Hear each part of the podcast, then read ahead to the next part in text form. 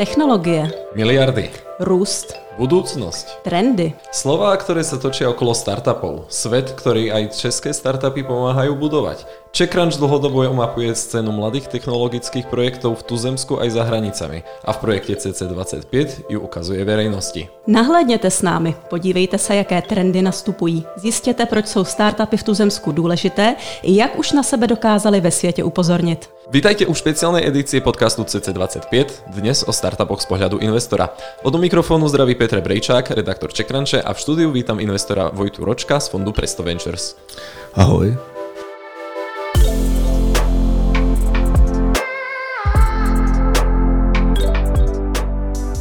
Pred rokmi si spolu založil Startup Stories, o pár rokov ste ho predali a keď si v ňom skončil, začal si sa venovať investovaniu do startupov. Prečo vlastne? Čo ťa na tom lákalo? To je super otázka. Mě, mě láká, jedna, která mě láká pomáhat uh, firmám jiných lidí. Mě pomáhat těm lidem a dost dlouho jsem hledal způsob, jak se za to nechat zaplatit. A vlastně VC je jedno z mála odvětví, kde na ty rady je někdo zvědavý a zároveň mi za to ještě platí. Druhá věc, eh, my jsme ten Startup Stories, eh, byl datově analytický startup, já jsem předtím dělal business intelligence a na tom jsem měl hrozně rád to, že se můžu podívat vlastně do střev hrozně moc firem, podívat se, jak pracují, jaký procesy tam generují, jaký data a na základě kterých dat se ty lidi ve vedení rozhodují, protože to bylo hodně o prezentaci dat těm, těm nejvyšším v těch firmách. A na tohle vlastně navazuju. Dneska uh, se dívám na spoustu firm, které dneska začínají a já přemýšlím nad tím, jak to udělat, aby byly uh, stejně dobrý jako ty nejlepší firmy, co jsem viděl dřív. No OK, to je celkom hezké. Pričom ešte sa trošku vrátim k tomu predaju firmy Stories. Vlastne z času na čas sa stretávame s názormi, ktoré hovoria, že je zlé, keď sa česká firma predá zahraničnému vlastníkovi, či už ide o startupy, ale môžeme, mohli sme to vidieť na sociálnych sieťach aj napríklad v prípade Avastu. Ty si startup eh, predal spoločne so svojimi kolegami americkému gigantovi Workday, tak čo vlastne ako hm, hovoríš na takéto argumenty? No a co by ta firma měla dělat jinýho, než se prodat? Měla by zůstat jako na věky v rukou těch zakladatelů a, pomalu růst a, a potom co? Mně připadá, že tohle říkají lidi, kteří, nechci říct nerozumí podnikání, ale nikdy si to neskusili, kteří nevědějí, jak těžký je ten startup dostat do nějaké velikosti a jak náročný je to z té velikosti ještě jako posouvat někam dál. Jo protože to opravdu postupem času je čím dál tím jiná disciplína a pro jiný typ lidí a ty startupoví foundři jako z stejně musí odejít. Možná ten prodej je jako nejčistší konec toho startupu, kdy se uvolní ty zdroje a ty lidi můžou jít znova dělat něco dalšího. A s tím obrovským bonusem, že od nějaký typicky americké firmy prostě dostali několik milionů nebo několik desítek milionů dolarů a, a můžou za to dělat nové velké věci nebo to investovat zpátky do toho ekosystému. Já bych samozřejmě byl hrozně rád, kdyby ty startupy kupovaly velké evropské firmy, ale to by ty velké evropské firmy musely být konkurenceschopné a, a musely mít schopnost vyrůst a kupovat nějaké startupy. A to se můžeme jako bavit hodiny a hodiny o tom, proč to tak není. Já si myslím, že to je hlavně přístupem vlád Evropské unie k podnikatelskému prostředí a k tomu, co preferují u, u mladých lidí. No.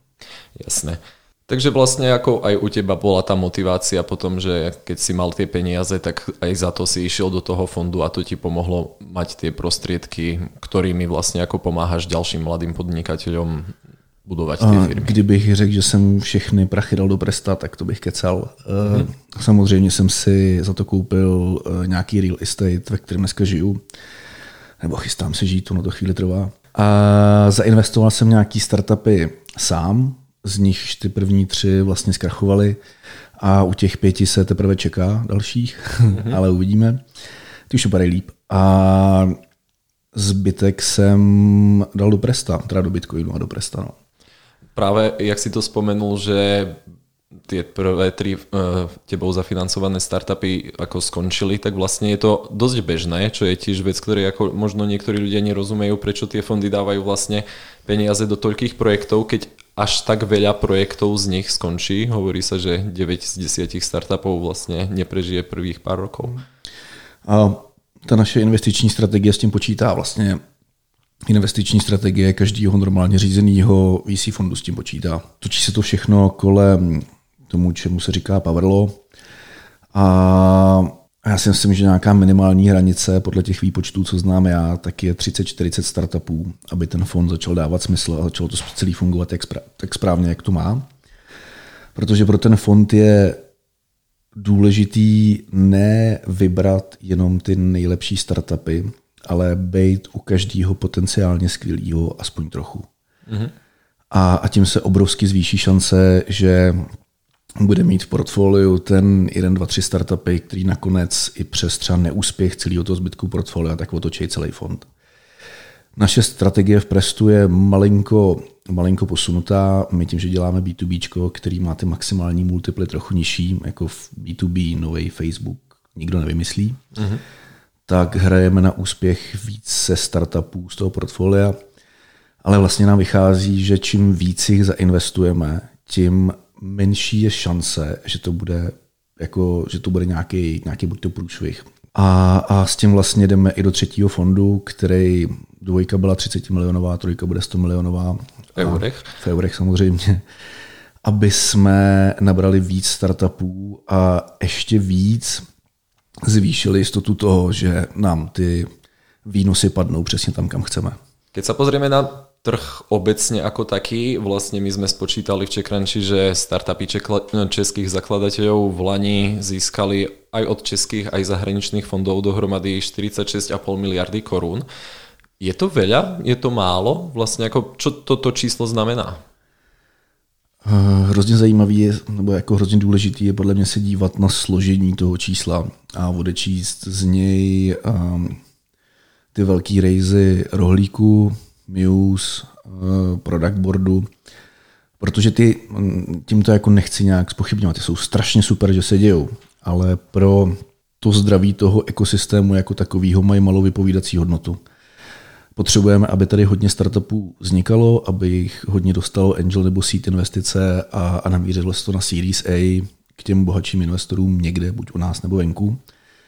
A, a proto je dobrý se podívat, jak to vypadá dole. No. A, a mně se to momentálně jako docela líbí. No právě to doplním, že je, ide dohromady o 120 startupov, mm. takže vlastně, jak si spomínal, těch největších miliardových dílov bylo asi 9, ak sa nemýlim za minulý rok, takže vlastně můžeme spočítat, že asi 35 miliard mohlo jít mezi 110 startupov.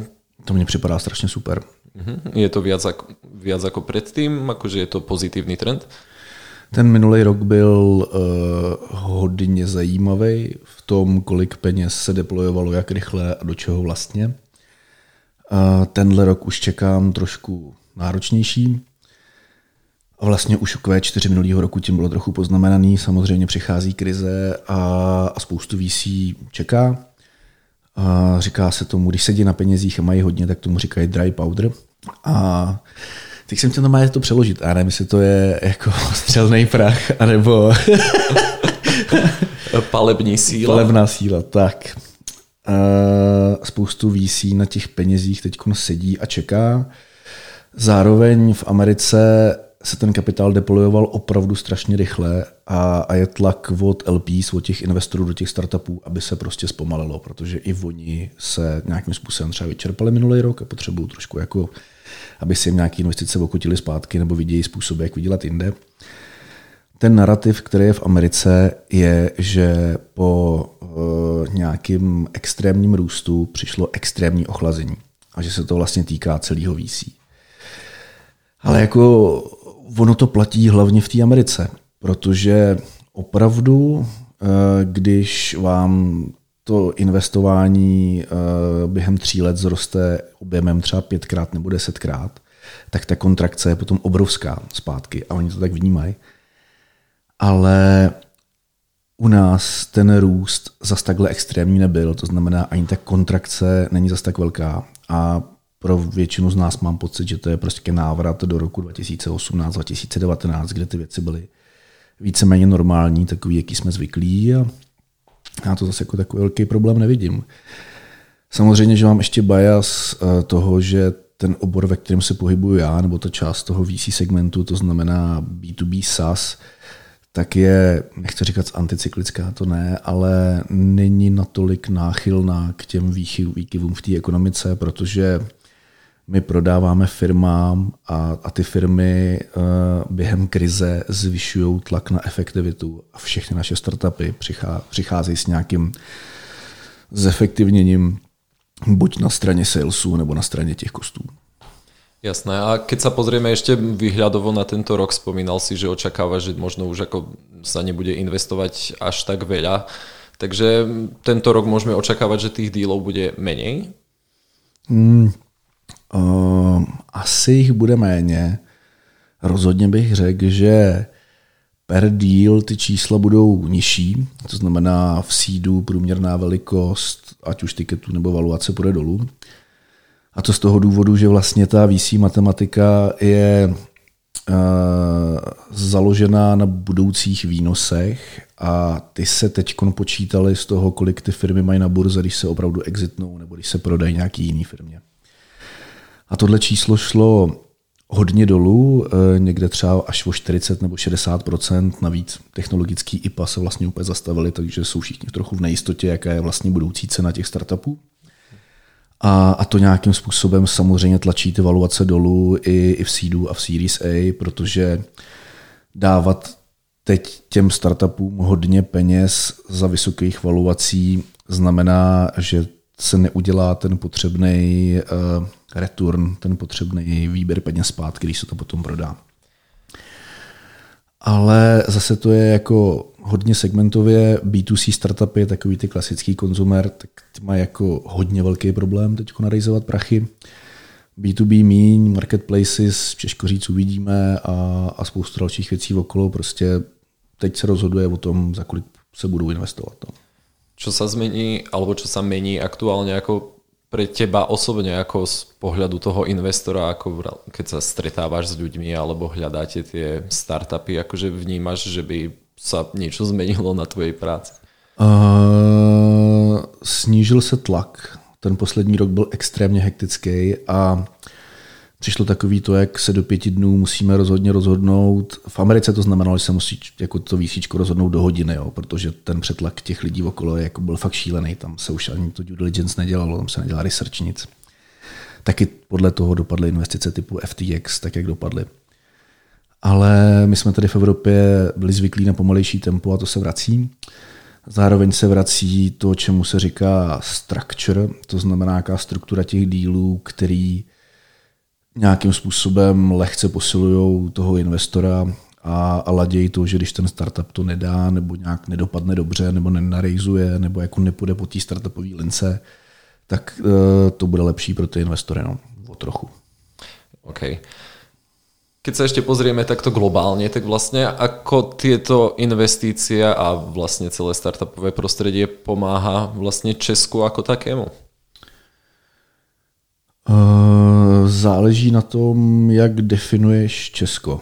Pokud se bavíme o IT komunitě tady v Čechách, tak si myslím, že všichni ty lidi se mají super a, všichni ty navázané eh, profese okolo toho se mají taky dobře. A obecně je tady velký, mluví se o tom, že by se Česko mělo, že by Česko mělo přejít od montovny k Moskovně, to jsem se teď půjčil od, od Martina Jiránka z Pirátů, což by se mi hrozně líbilo, ale zároveň se poslední dva, tři měsíce během plynové krize vlastně neřešilo nic, než jak na tom budou velký podniky, který mají velkou spotřebu energií. Uh, takže ta role průmyslu je tady pořád velká a, a já si myslím, že pokud se bude dít s tou ekonomikou něco špatného, tak by nás to všechno mohlo, všechny mohlo nějakým způsobem ohrozit. A jako cestu ven vidím inovace a, a malé firmy, které dokážou přitáhnout velký kapitál a třeba jako Kivy prostě zaměstnat několik tisíc lidí. A to si myslím, že startupy umějí.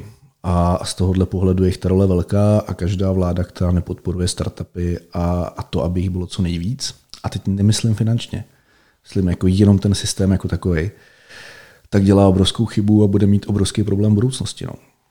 Čo by si povedal, že sú také tie najväčšie problémy v tomto ohľade, ktoré by mala vláda adresovať, aby tým startupom v Česku pomohla? Když se zeptáš kohokoliv v tom startupovém ekosystému, tak bych řekl, že většina z, nich, většina z nás řekne uh, zákony, uh, daně a, a obecně byrokracie. V Čechách není možný založit startup. Musí to být firma a ty startupové zvyklosti, to znamená rozdání akcí zaměstnancům, ale, to, ale bez toho, aby museli hlasovat na nějakých valných hromadách a bez toho byrokratického bullshitu. To tedy není možný právně nijak dobře udělat. To podle mě vede spoustu fundrů k tomu, že rovnou zakládají firmy někde v Nizozemsku, v Irsku nebo v Delawareu v Americe, protože tam s tím už ty zkušenosti jsou a to právo je přizpůsobené tomu, jak to má vypadat. Zároveň v Anglii, nevím, jestli to je ještě pravda, ale bylo možné založit firmu za hodinu. Jo. A pak ti začnou datovkou chodit nějaký šity, kterým vůbec nerozumíš, nevíš, jestli máš, musíš vyplňovat. Na daně potřebuješ poradce, který ti dává otázky, který nechápeš, proč vůbec jako existují. A tohle všechno podle mě je obrovská distrakce pro ty lidi, kteří se snaží exekucí té své myšlenky porazit v ostatní po celém světě protože ty všichni ostatní mají tu výhodu těch lepších právních prostředí, kdy nemusí řešit tady ty věci.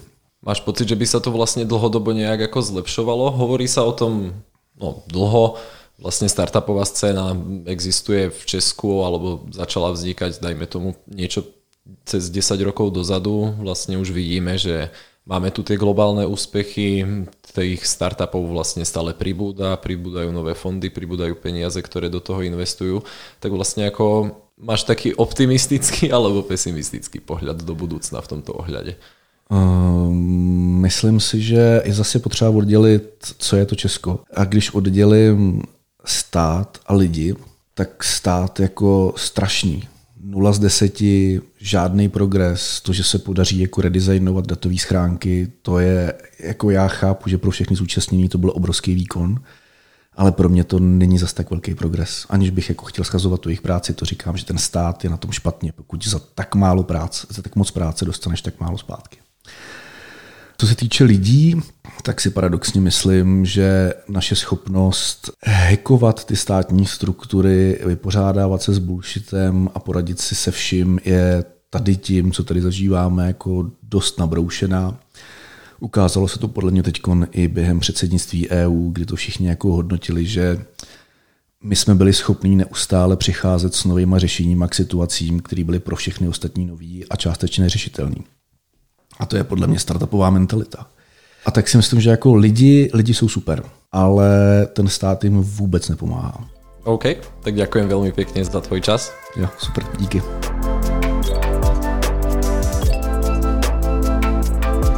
To je pre dnešok všetko, díky za poslech speciální série CC25. Od mikrofonu zdraví Iva Brejlová a Peter Brejčák. Všechny další informace o startupech na webu projektu cc25.cz. A jinak se těšíme na stránkách Čekranče.